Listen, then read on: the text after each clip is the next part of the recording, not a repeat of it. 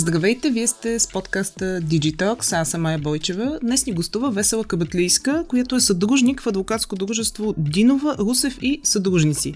С нея продължаваме темата за правните въпроси, които възникват при създаването и по време на живота на стартъпите, а днес ще влезем вътре в компанията и ще си говорим за екипа, как да го създадем, как да го задържим и какви са правните особености по отношение въобще на човешките ресурси. Здравей, Весела! Здравей, Майя! Благодаря за интересната тема. И аз се радвам, че, че гостуваш отново. А, така, работата в стартъпа е ясно, че има и плюсове и минуси. От една страна стоят възможността за креативност, да бъдеш част от нещо иновативно, ново, което го няма до този момент на, на пазара. Но от друга страна знаем, че стартъпите винаги, особено в началната си фаза, са в недостиг на, на финанси. Тоест, те не могат да осигурят високи заплати, често се налага повече да, и по-дълго да се работи извън работно време и по разнородни задачи. Как стартъпите се справят с привличането и задържането на персонала с оглед на тези характеристики, за които споменах? Да, от моите наблюдения мога да кажа, че това е едно огромно предизвикателство за всяка една от страните. А, работили сме и с стартъпи, които не имат персонал и най-вече наистина се сблъскват с различни затруднения в тази връзка, но сме работили с ам, много големи а, професионалисти в дадени сфери, които са стигнали едно изключително високо ниво в кариерата си и които въпреки всичко получават една добра идея, едно добро предложение да работят в стартъп а, и започват. Правят страхотен обратен завой в кариерата си и се връщат буквално от начало, за да видят вече какво е да изградиш началото сам. А, така че наистина привличането на персонал, особено в началото, когато капитала е абсолютно ограничен, нямаме ресурс за всичко, може да е сериозно предизвикателство, може да се налагат компромиси. Дори повечето стартъпи в самото начало са всъщност само а, създателите и персонала влиза в един малко по-късен етап. Още по-голям за мен предизвикателство е задържането на, на персонала и то не само в стартъпите, най-вече в технологичния сектор. А, нещата, които наблюдавам от години, седни процеси, които много обърнаха пазара на труда. А, някак си разместиха слоевете, някак вече работодателя не е този, който е а, основната страна, водещата страна властта. Ами напротив, тъй като вече има голяма конкуренция между работодателите, служителите често губят интерес бързо към дадени проекти, още ангажименти, които са поели, нещо трябва да ги задържи. И, и става все по-трудно но за мен е наистина особено интересно да се наблюдават различните поколения, различните потребности в различните периоди ако щете дори на развитието в живота ни, какво и как би могло да задържи не просто, а активно да ангажира един служител. За мен всъщност най-важното, което трябва да постигне всеки работодател е наистина активно да ангажира служителите си, защото един активно неангажиран служител, който подронва авторитета, идеята, бизнеса на работодателя си, може да доведе до много по-големи вреди, отколкото да бъде загубен просто като такъв. Така че да, предизвикателствата в правлението, задържането и наемането на персонала са, мога да кажа, много големи. Нещо, което е интересно, което наблюдавам, имах щастието да разбера, че вече и в България се предоставя като услуга, е услугата от онлайн платформи, за, които срещат работодатели с служители, а, не в а, чистите трудовоправни отношения, но това е един интересен начин за временни проектни ангажименти да се намери персонал. Тоест, вие имате един ограничен бюджет, имате нещо конкретно, което трябва да се случи. Не ви трябва персонал, с който да вървите през целия път, а наистина сега, точно в този момент. И може да се обърнете към такива платформи. Те са различни видове.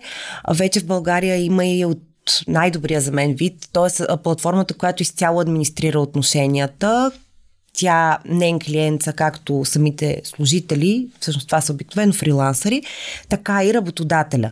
И всъщност тя ги среща, тя администрира всички отношения, те самите не влизат в отношения, т.е. един стартъп не би имал ангажимента да плаща на счетоводители за услугите, които а, са необходими във връзка с поддържането на персонал, за здравословни и безопасни условия на труд и всякакви други подобни ангажименти.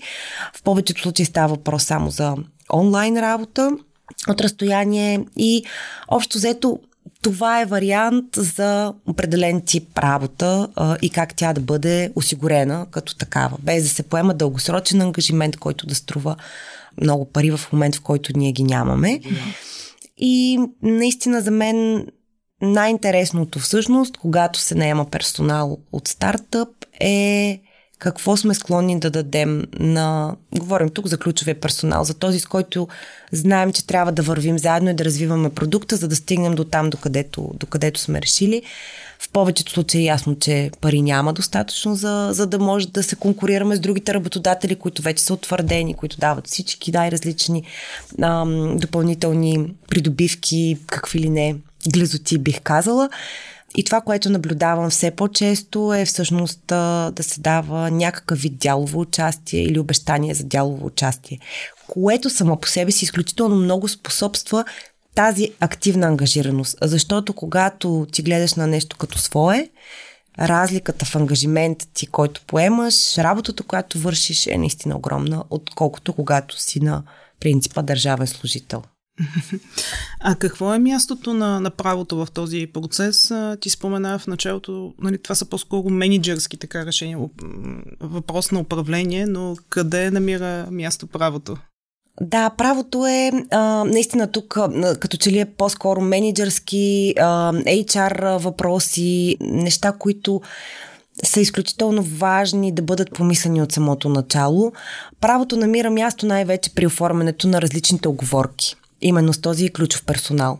Какво вие сте се разбрали, какво искате, какво искате вие. А, защото в повечето случаи става въпрос за едни обещания и едни ангажименти, които ние даваме днес, но те ще се изпълнят след време. Както са именно тези аз ги наричам обещания за дялово участие. Всъщност а, на български язик те все още нямат а, достатъчна регулация в България. Това са а, така наречените option планове и въобще всичките им има най-различни наименования, които може да се използват от различните видове планове, които може да се приложат.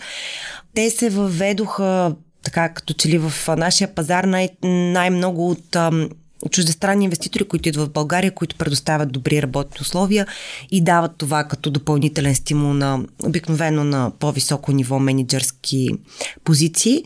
Но все повече се вижда колко много потенциал има в тези възможности на структуриране на едни бъдещи бонуси, така да го наречем, които дават възможността днес да поемем един сериозен ангажимент, без да даваме парите, които нямаме или които искаме да инвестираме в нещо друго на този етап от бизнеса си.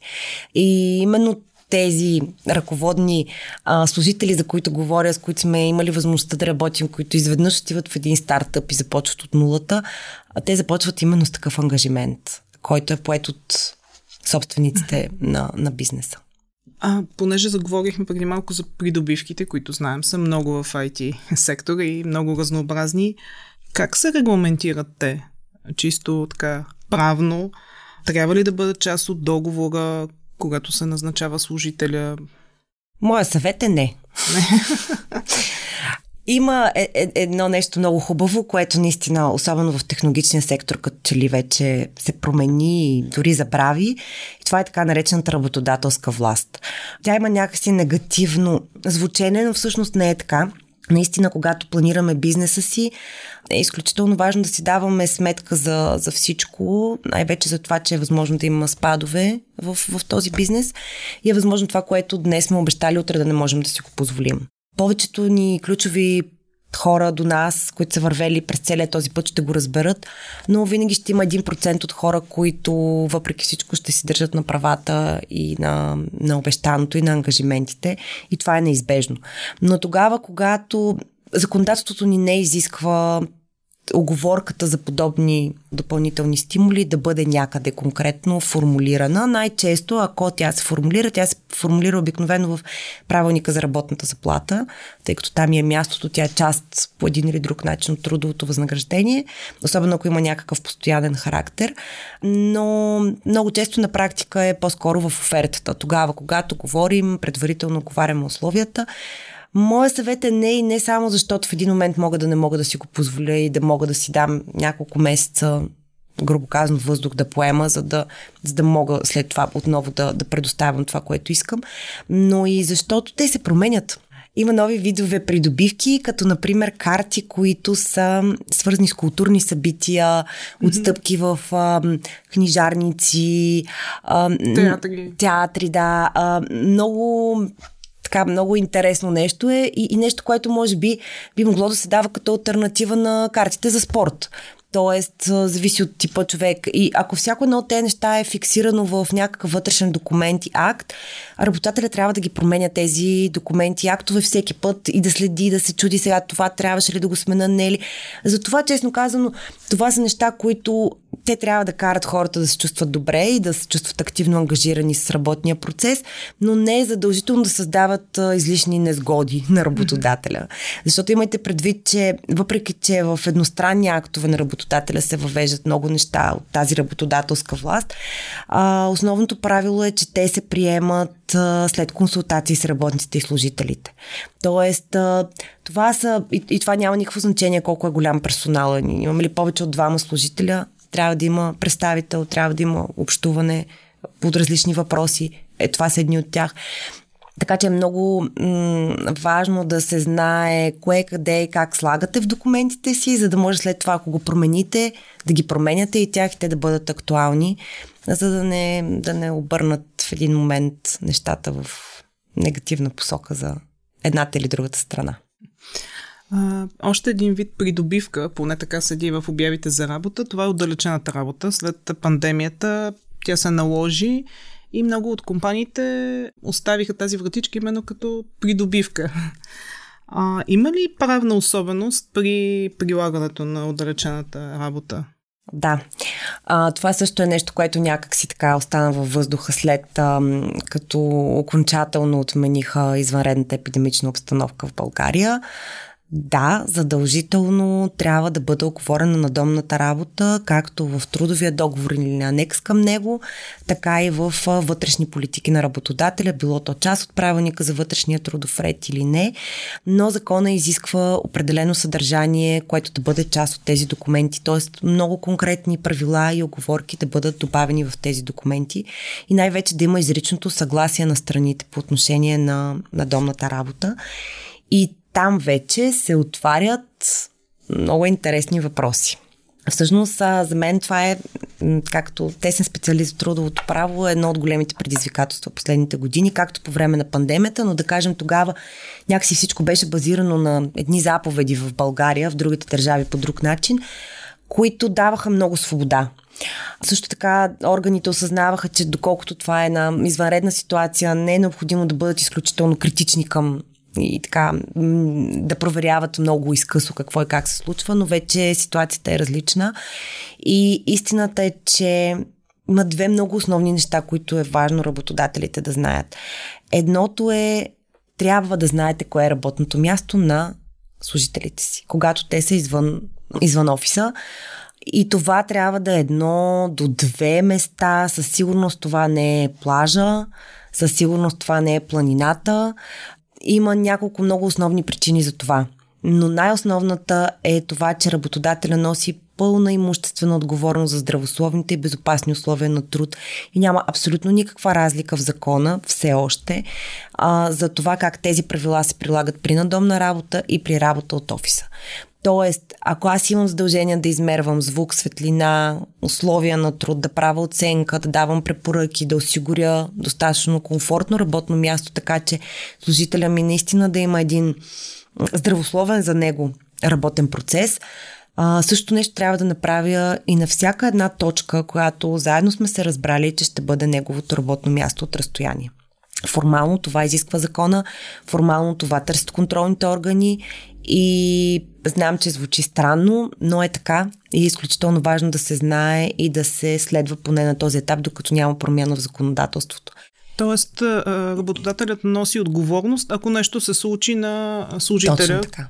Да. Точно така и той отговорност не само за имуществени, а и за неимуществени вреди. Тоест, в зависимост от това какво се случи на служителя като някакъв вид увреждане, той може да претендира неимуществени вреди, болката и страданието, които са му причинени в резултат на тази злополука от работодателя си, а, стига да може да докажете естествено, че попада в хипотезата на трудова злополука, но това за мен ще са едни изключително интересни процеси, защото дефиницията на трудова злополука в нашето законодателство също не си дава сметка какво значи на домна работа и тя не е писана тогава, когато е имало опция, не на домна работа, извинявайте, работа от разстояние, защото има разлика.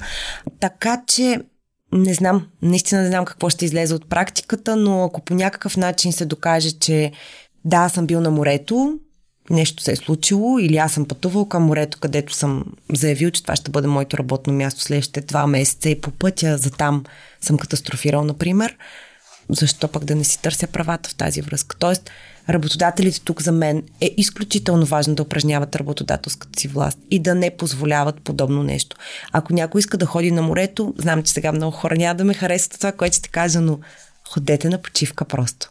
Защото миксирането на едното и другото наистина води до изключително много рискове и за двете страни.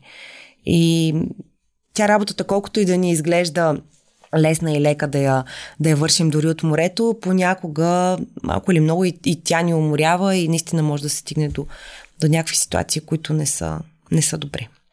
Добре, рано или късно се случват проблеми в офиса и се стига до, така, как да го нарека, недобросъвестни служители, които по една или друга причина нали, или искат да навредят на компанията, или имат други, други цели, но се стигат до изтичане на информация. Как може стартъпът да се защити точно от а, този проблем, изтичането на информация? Трябва ли да се подписва някакво споразумение с а, служителите? Да, както говорихме и преди, споразумението за конфиденциалност, то би следвало да покрива всички, които имат достъп а, по един или друг начин до информацията, която искаме да защитим. И на първо място това служителите. Обикновено те са тези, които първи разбират за тези наши идеи, за тези наши планове, за това наше ноу-хау, шоу-хау, въобще всичко. Споразуменията за конфиденциалност са нещо, което наистина препоръчвам да бъде консултирано с юрист поради простата причина, че ако не са написани добре, изключително трудно, да не кажа невъзможно, биха били активирани. За съжаление, нашето законодателство и практика все още не признават възможността да се оговарят на устойки в трудов договор, тъй като там се предполага една по-различна позиция на страните, пак казвам, за мен тя отдавна е променена и наистина може да се стигне до много сериозни вреди щети в определени ситуации. Но за сега това е все още практиката у нас и, и законодателството. Тоест, изключително важно е поне клаузата за конфиденциалност да е много ясна, много ясно да дефинира какво точно аз искам да защита, защото колкото е по-обща тя, съд да приема, че тя не е ясна и конкретна. Съда казва, служителя трябва да е изцяло наясно кои са тези неща, които той не трябва да разкрива, защото не може да му се търси отговорност за нищо друго. Не може да се сложи текст накрая, както и всяка друга информация, която по един или друг начин съм достъпил в отношенията си с работодателя. Този текст прави цялата клауза нищожна. Не нищожна, извинявайте, ами просто не, неизползваема. А, така че това е едно от нещата, които трябва да се, трябва да се сериозно да се наблегне на него. Друг начин за защита на информацията е а, много често всъщност проблемите идват отвътре и те не задължително са умишлени. Тоест не задължително служителя го прави нарочно, за да си отвори негов бизнес конкурентен, да развие тази идея или нещо такова. По-често всъщност хората просто са малко или много немърливи към тази информация, с която боравят. Работата от морето е много хубав пример за това. Това е другия голям риск, който всеки работодател поема тогава, когато не упражнява своята власт по отношение на това да знае кой къде се намира, кога се намира и да не му е казал много ясни правила по време на работата от разстояние, по време на работата от вкъщи дори, където обаче в другата стая може да се да работи за конкурентна фирма. Какви аз най-елементарни технически организационни правила да следвам, така че да защита информацията, която, с която боравя, за да си свърша работата. Например, да се сложат едни екра, на екраните едни а, фолия, протектори, които да не позволяват на никой друг, освен на, на човека, директно застанал срещу компютъра да, да вижда какво се случва. Някога дори като работехме в, бяхме част от една аудиторска компания, имаше политика компютрите, дори когато си в офиса, да се заключват едни специални устройства за нещо, например радиатора, който е вързан за по един или друг начин, е фиксиран за нещо друго по-голямо.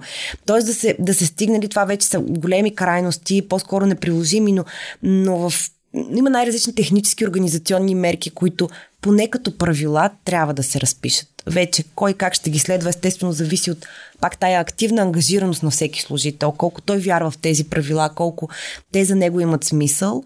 Това вече е HR-ски и менеджерски въпрос, как ще бъдат предадени и, и активирани, но е важно да седнем и да си дадем сметка в нашата организация, в нашия тип структура на работа, потребности на служители, кое би било най-ефективното, така че да, да не се налага тези хора постоянно да го мислят, да се чудят сега дали няма по някакъв начин да разкрия информация без да искам. Ако вие им дадете ясни правила за това нещо и насоки, може би биха се минимизирали тези ситуации, поне инцидентните, бих казала. Добре, и стигаме до прекратяването на договора. А, какви са правните особености тук? Ох, много.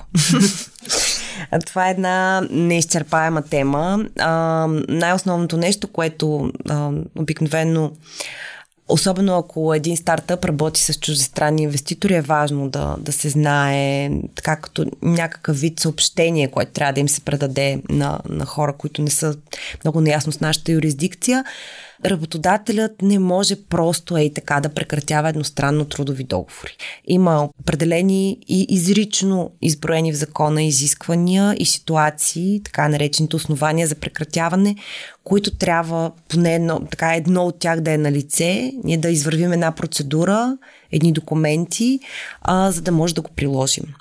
Това, което наблюдавам на практика е, за съжаление, много често виждаме повечето проблеми в този етап, когато вече нещата са малко или много стигнали до, до някакъв краен резултат. А, и тогава виждаме каква превенция сме могли да направим. Най-многото проблеми, които напоследък а, виждам, че се сблъскват а, стартъпите, въобще компаниите в технологичния бизнес и, и не само, е за съжаление това, че хората не отговарят на очакванията а, било то с компетенции, било то с отношение, било то с а, а, така наречените soft skills, а, възможностите им да, да работят с екип, а, да работят с клиенти.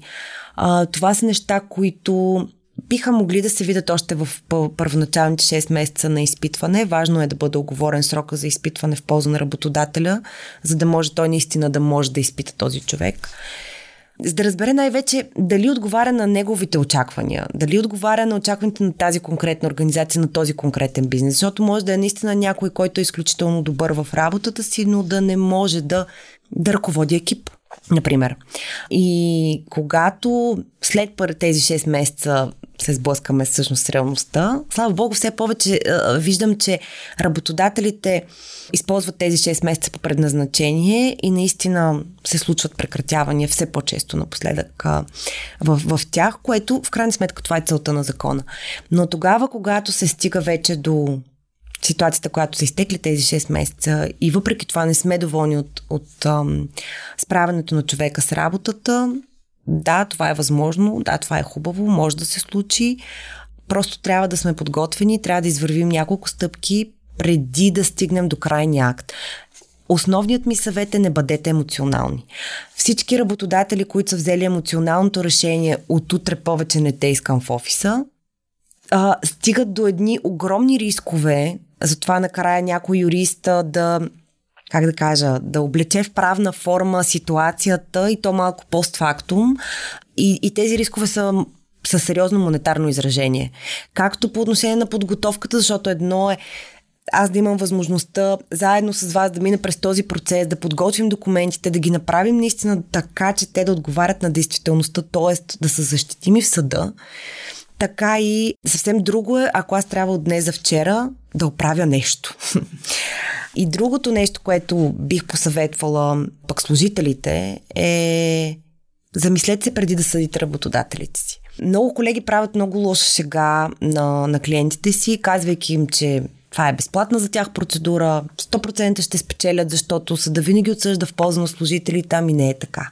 Ако нещата са такива каквито са, ако те отговарят на действителността, ако наистина работодателят е положил достатъчната грижа да направи прекратяването по всички изисквания на закона и на практиката, тогава служителя най-вероятно ще влезе в един огромен разход, защото когато съдиш работодателя си, да, ти не дължиш държавна такса като служител, но ако загубиш делото, ти дължи всички разноски, които той е поел във връзка с това дело.